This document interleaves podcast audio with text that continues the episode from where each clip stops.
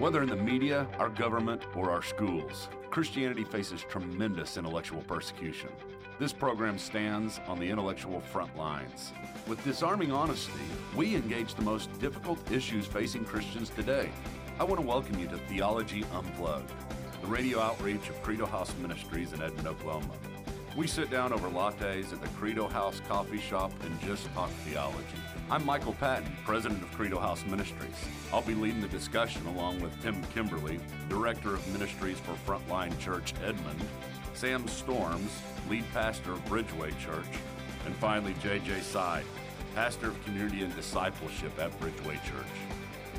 Welcome to Theology Unplugged. We're excited to come here every week and just dive into theology, dive into the Bible. And we're in a series where we're going through problem passages of the Bible. And it's not that the Bible is problematic, but that we come to places in the Bible where it makes us pause and makes us really wonder wow, what is God telling us here? Because He could have written this in a much smoother way. He could have maybe written this in a simpler way, but He wrote it in a complex way that makes us really pause. And so we're now zooming into John chapter 6. 6. And I'll just read a couple verses and then we'll get going. Verse 54 says, Whoever feeds on my flesh and drinks my blood has eternal life, and I will raise him up on the last day.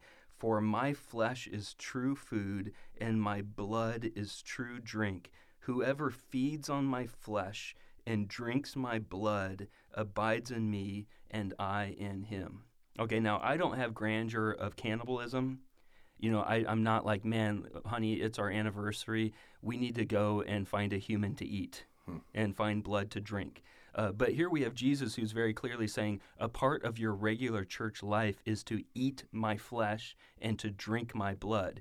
And so, how do we approach this, guys? I mean, are we? It seems like Jesus repeats himself where he is trying to be abundantly clear that he actually wants us to eat not just his body, but he actually says flesh and not just to drink wine or juice, but to actually drink my blood. So when we take communion, how, how does John chapter 6 influence the way that we think about communion. Michael? Well, you know, the funny thing is, we talk about this being a hard passage. And in the passage itself, you go down to verse 60, and it says, Many of his disciples said, This is a hard saying. So it is a, it is a hard passage. Even back then, it was a hard saying. Yeah. And so we, we bring it up because I think it still carries the same difficulties in some ways so we, that it we, did back then. So we can't say, well, it's just because we weren't Greek speakers. Yeah. And if we knew Greek, if we knew the original, then everybody be like, oh, this sounds really cool. But people are actually deserting Jesus around these things. Like Jesus, many times we could have consulted him and said, "Hey, let's let our PR marketing department come and help help train you how to smooth over the, your speech to attract as many people as possible." But Jesus seems to do the opposite many times and actually clarify things to the harder point. Yeah, and this is one of those times where not only is it difficult there, we go down throughout church history and we talk about it today, and we see some great divisions within the church about this passage. Okay, so give me give me the lay of the land. How do different people in different churches, maybe people that are listening to this right now are like, man, I don't know how my church interprets John chapter six. Uh, give us a little bit of the lay of our city of how people will interpret this passage. Well, all of us sitting here are Protestants. And as Protestants, uh, we, we take the communion, we take the bread, and we take the wine, but we have a different understanding of what that means than some traditions within the church. Mm-hmm. And uh, we, we often talk about this idea of real presence, although that may not cover it because we say in the communion, is there the real presence of Christ? So you could say Jesus is really there. Really there. But okay. some people would say the real presence has to do with his real spiritual presence. Okay. But whenever you get into Roman Catholicism, whenever you get into um, uh, Eastern Orthodoxy, and even to some degree Lutheranism, you have this real presence that is there that is the that this is the actual body and blood of Christ. Okay. That whenever you take communion, this passage is a key passage that we are talking about eating his flesh and drinking his blood. That is a stumbling block to people here, and as many would say, it continues to be a stumbling block to people like me who look at this and say, no, it's not being literal. It's not really talking about his flesh and his blood that uh, we are drinking or eating. But um, many times today, guys, it is uh, th- this is the key passage that we find among Roman Catholic apologists that are using this. There, there's some kind of key things that they will bring up often, and this is one of those. And they will ask this question. They will say, if Jesus was not being literal here, if Jesus was not providing the stumbling block, Michael, that you stumble over because you do not believe that Jesus is physically present, that you are actually drinking his blood and eating his flesh, um, why did he let him walk away? Because this is what happens. The, many of them grumble about this. Many of them get offended by this and they leave. And they would say, well, if it's not the real presence, if it's not his actual flesh and blood, then why did Jesus let him walk away? He should have stopped and explained to him, yeah. hey, listen, guys, I'm not being literal. Don't get offended by this. It's not as big a deal as you think. Come on back. Let me re explain this in a way that is uh, more palatable to you. So, does that mean that when you take communion, you believe you're actually eating the body of Jesus? Not, not me. Okay, well then, why why are you not agreeing with what they say? Well, I, I will we'll get into that a little bit more, but I want to talk about this as a problem passage mainly. That's a great way for you to spin my question. Well, I, I, I think that it needs to be. I'm nailing you to the wall right now, brother. All right, well, you, well it'll end the broadcast because I've got such a definitive answer. Okay, so you want you want to build up for you to give your definitive answer. Well, we want to talk about it, and I want to see if uh, what everybody else okay, sees. Okay, Sam, Sam, where are you at, brother? Well, you guys have already started out on the assumption oh, that oh, okay. John 6 has reference to the Lord's Supper. And I'm not Ooh. convinced that that's the case. Okay. Um, I, I, I'm not persuaded that Jesus had in mind the uh, institution of the Lord's table that would come later in chapter 13. Uh, I know that some just simply assume that that's got to be the case. But if you read this, this entire chapter, we, we need to set it in its context. Remember that Jesus has uh, alluded to the uh, Old Testament, where uh, back up in um, in verse uh, 32. He, he said to them, Truly, truly, I say to you, it was not Moses who gave you the bread from heaven, but my Father gives you the true bread from heaven. For the bread of God is he who comes down from heaven and gives life to the world. So Jesus is drawing on the Old Testament experience of Israel, who experienced the manna in the wilderness that sustained them physically. And he said, You need to understand that was pointing forward to the real bread that brings not just physical life, but spiritual life. And I'm that bread. And so you need to eat of this true bread from heaven. Now, does he literally mean, you know, grind with your teeth and swallow and ingest in some physiological way? I don't think so. And let me explain why. Down in verse um, 54, Tim, you read this at the beginning. Whoever feeds on my flesh and drinks my blood has eternal life, and I will raise him up on the last day. And that is very closely parallel to verse 40, where Jesus said, For this is the will of my Father, that everyone who looks on the Son and believes in him should have eternal life, and I will raise him up on the last day. Notice that. Both phrases, both passages have eternal life, raise him up on the last day. And I think that when Jesus says, everyone who looks on the Son and believes in him, that's what he means when he says, whoever feeds on my flesh and drinks my blood. So to me, it's rather obvious that feeding on the flesh of Jesus and drinking the blood of Jesus is a very vivid, graphic metaphor for believing in him and trusting him and relying upon him. And this, I think, is even confirmed further down in verse 63 where Jesus says, It is the Spirit who gives life, the flesh is no help at all. Okay, so, so if you think that somehow ingesting my flesh in some literal way is going to help, Jesus says, No, it's the Spirit who gives life. You, have misunderstood. Uh, I, I, think Jesus actually does explain what he means. Um, I, I, think that uh, obviously many were confused and they said this is a hard saying. Maybe they were still confounded by that rather graphic language. But I think our Lord is fairly clear that what he's saying here is um, you can eat all kinds of literal food and drink all kinds of literal drink, and it'll sustain you physically, but you need to understand there's something that you need more than physical life. You need eternal life, and that comes from eating my flesh, drinking my blood, namely, ingesting me in faith, relying upon me, being nourished in your heart and your soul uh, for eternal life and the forgiveness of sins. You know what, Sam? I actually totally agree with you. I mean, as I even the last time I went through and read through this and studied it, it, it really struck me that it, I don't feel like this is talking about about communion either. It, instead, I mean, Jesus himself, it's perfect. You actually do that weird thing of putting Scripture in context. You know, if you could stop doing such a sensible thing. I know it. because because it does seem like the example that Jesus is giving is saying, guys, I want you to get in your headspace. I want to get into your headspace in the desert after the Exodus, manna. You know, and the purpose of manna was that if God did not provide manna, you would die. You had no hope for life apart from manna Yeah. coming from heaven. And Jesus is saying, in the same way that they had to eat the manna, uh, you know, have a tangible expression, in the same way that they tangibly had to eat the manna, trusting that God was keeping them alive. So that is what I am. Like when you think of me, don't think of me as just being this person. Think of me as being manna sent from heaven. And if you don't eat me, you don't live. Yeah, and, and let's not forget what happens at the very first part of chapter 6.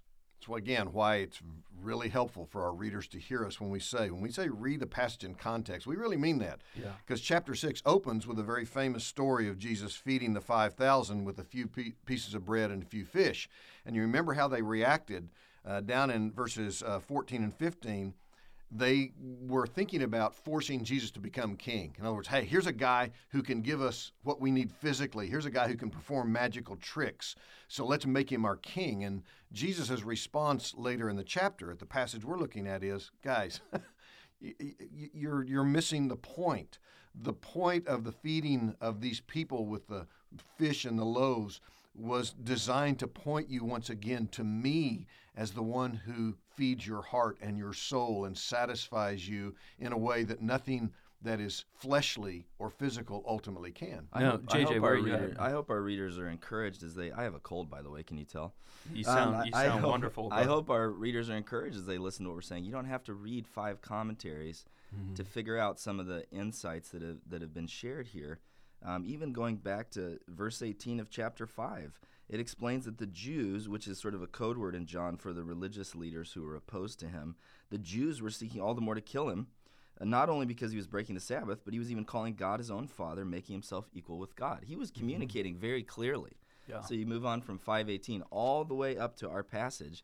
It's basically one long conversation set in a couple different change of scenes where he resumes this conversation with them and says, "Okay, you believe in Moses? Believe in me.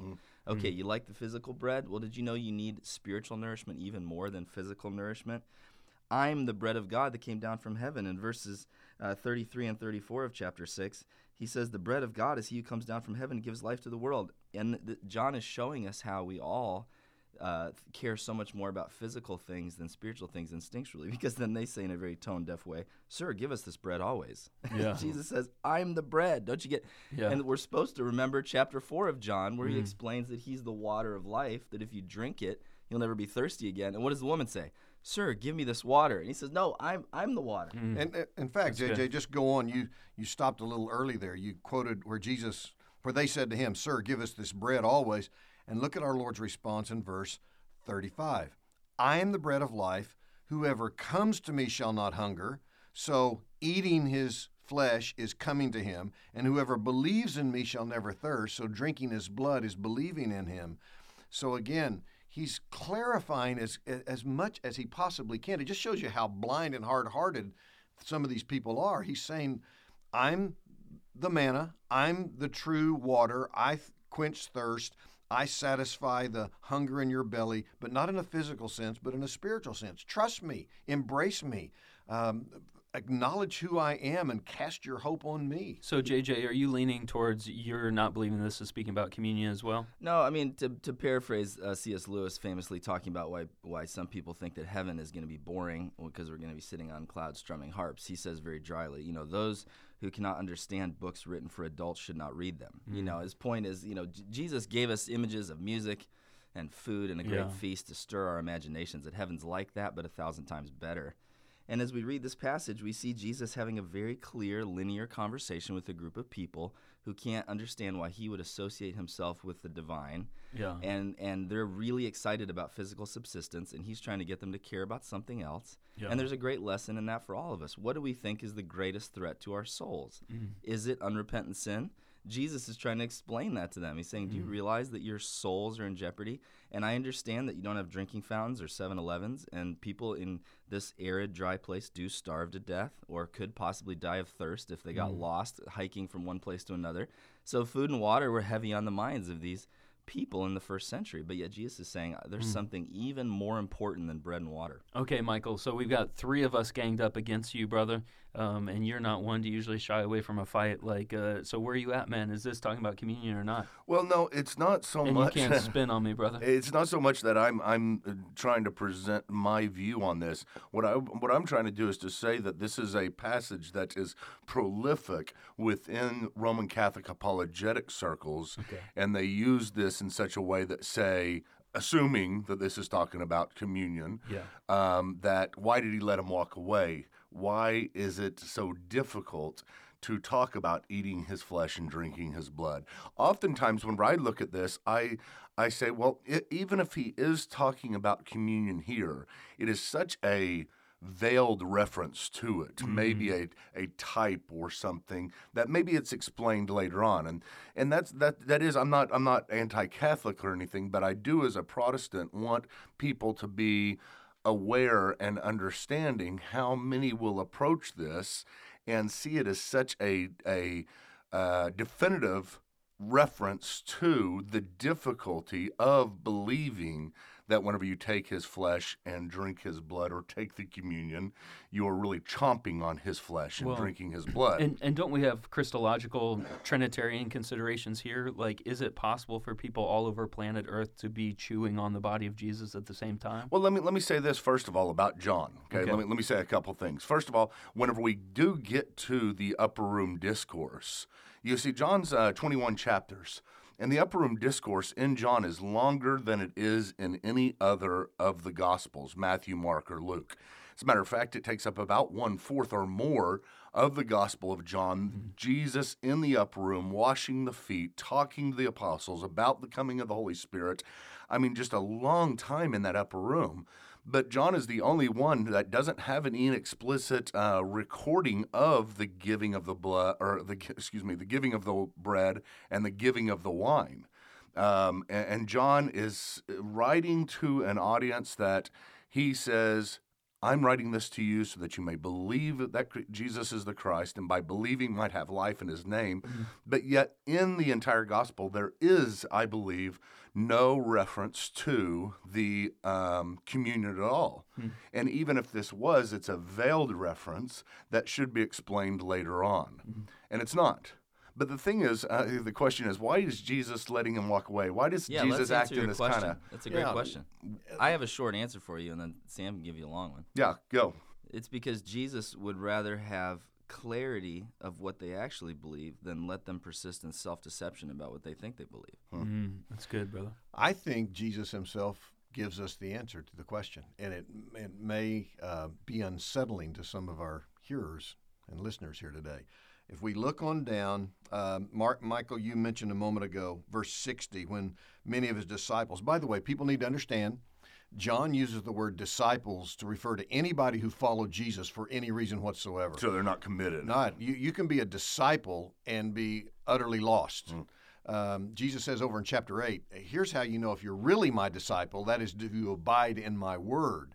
And he even he used that when he it says he was talking to the Jews who believed in him, and yet in the same text it goes on to say that those who believed in him said, "You're demonized, and we want to kill you." So belief and being a disciple in John is not always of a saving nature. Yeah. But so Jesus is uh, coming back to the passage you mentioned. They heard it. They said, This is a hard saying. Who can listen to it? And then down in verse 64, Jesus said, There are some of you who do not believe. And Jesus knew who from the beginning were those who were who did not believe and who would betray him. And then verse 65, and he said, This is why I told you that no one can come to me unless it is granted him by the Father. So Jesus is telling us, let me explain to you why you find this to be hard and why you're turning away because it hasn't been granted to you by my father mm-hmm. to understand what I'm saying. Yeah. So he is appealing to in my opinion unconditional election and irresistible or efficacious grace. Mm. The father didn't give you to me and uh, the Spirit has not drawn you to me and given you eyes with which to see, and that's why this is so befuddling to you. Well, unless any of our listeners now become discouraged and picture this hypothetical person who wants really badly to come to Jesus, and Jesus says, "Sorry, you're not on the list," as though they're you know behind the velvet rope outside a club. The hmm. point is, these are people coming self righteously. Yeah. Why do we know they're coming hmm. self righteously? Because when Jesus tells them that they have to come on their knees, they get offended and they say, well, then we won't come at all. Yeah, we so the come point in. is, those who the Father elects, he elects to humility and repentance. Yeah. And people who the Father has drawn come humbly. And Jesus doesn't turn away anybody. He says, Whoever comes to me, Hmm. I receive. Hmm. So it's not as if somebody wants to come and he says, Sorry, too late. Your name's not written in the book of life. Whosoever will may come. And well, you know, also, and just I know we're out of time here, but um, with uh, Jesus's in John, John seems to record many times whenever Jesus does say awfully confusing things to the audience, and sometimes will not explain himself uh, it, the way that they want him to explain himself. Just like whenever he says in John chapter three, it says, "Truly I say to you, unless one is born again, he cannot see the kingdom of God." And it's a confusing statement. He does go on to explain this more to Nicodemus, but he's offering something that is confusing as well. Whenever he's with his disciples in John chapter four. And they were asking him to eat. He says, "I have food to eat that you don't know about." Mm-hmm. And in the passage, it never. They're they're all confused, saying, "Wait a minute, did what, what happened here? Did he bring something that we don't know about?" And then one other time, whenever he says, and this is the key one, they say, What authority do you show that you are doing these things? And he says, Destroy this temple and raise it again in three days. And this is not until the resurrection do we understand this. Mm. So, in 30 seconds, Michael, since we're running out of time, you raised the issue about the Lord's table. Since our listeners are probably saying, "Bah, I wish they'd answer the question. In what sense is Christ present in the elements of the Lord's table? If we don't affirm the Roman Catholic view of, of the literal body and blood of Jesus there, we don't believe in the real absence. So, in what sense is he present? Well, I think he's present in us whenever we are making the proclamation together in this community of believers and we are proclaiming Christ till he comes. It is a it is a proclamation that is dear to us and is very um, illustrative of what we believe and what we are proclaiming. And so I don't I personally do not believe there is some special anointing that comes upon us at this point or some special grace, but it is evidence of the special grace that is within us at the time when we take it together. I love doing Theology Unplugged. These guys love doing Theology Unplugged. But as we end our broadcast, there's something I want to talk to you about, and that, that is about uh, how we exist. You see, we're, we're at the end of the year right now, and uh, we are a donor supported ministry. It is uh, through donations of people like you that, that make us able to exist.